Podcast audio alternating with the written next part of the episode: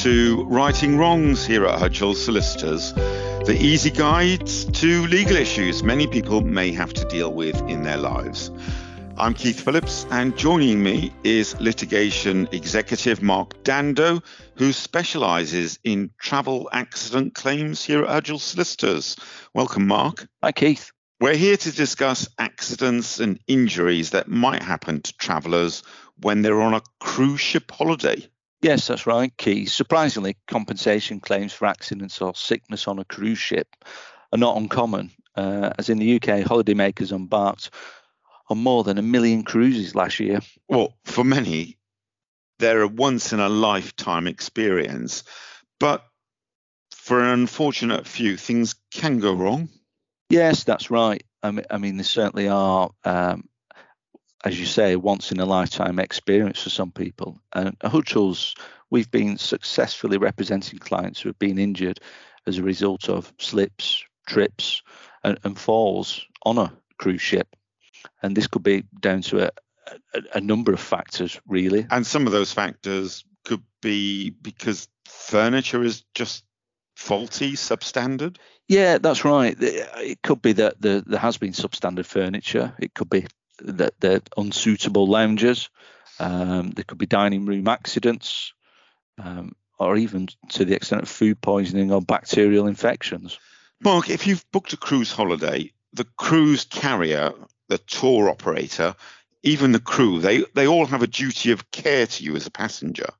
Yes, that's right. Um, m- most um, of the bookings are obviously a, a, package of a package nature.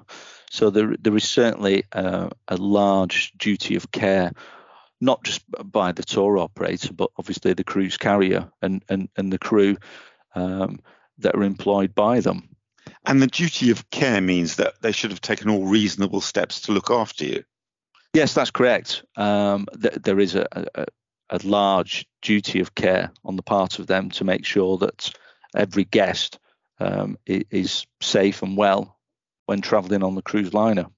Also, under under international law, passengers on cruise ships they're also covered by an internationally recognised convention. That's correct, Keith. Um, from embarkation to the cruise itself to, to disembarkation is covered by um, the Athens Convention, which, which has its own set of rules governing uh, uh, incidents that occur at sea.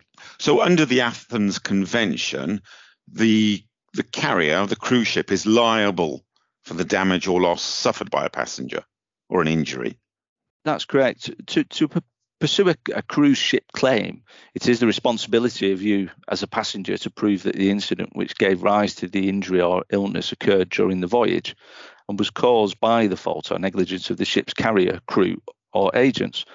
The convention applies to international carriage by sea, and that's that's basically from the departure port and destination uh, are the same, but there is also the port of call in a different country. It can be quite a complex area of law.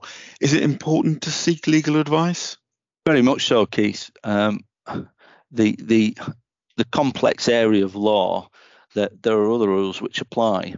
Um, yeah, if you if you're injured because of a vessel's defect following an explosion, a collision, shipwreck, or capsizing, you would not need to prove fault because strict liability should apply.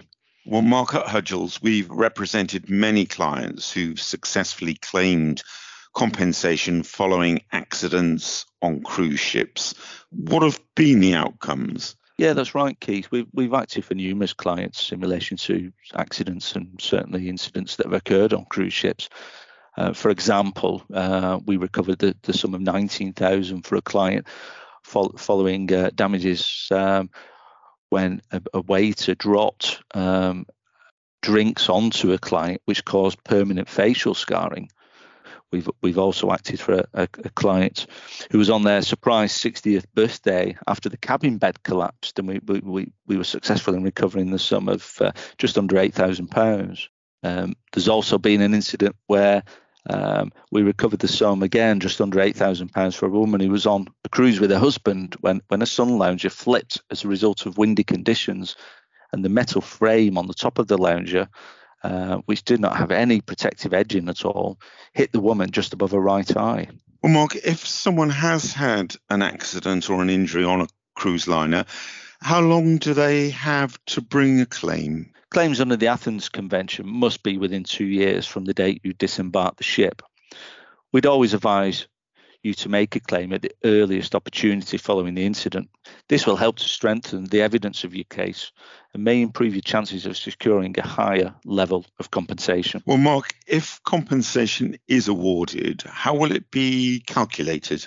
Again, in terms of compensation, uh, there can be another a, a, number of different areas, um, not just the sort of personal injury element, but also the associated financial losses, which could include um, medical expenses, uh, uh, loss of earnings, care and assistance, um, just to name a few of, of the potential losses that could be incurred. Well, thanks very much, Marc, for explaining the Athens Convention and how it protects cruise ship passengers or anyone else who's had an accident at sea.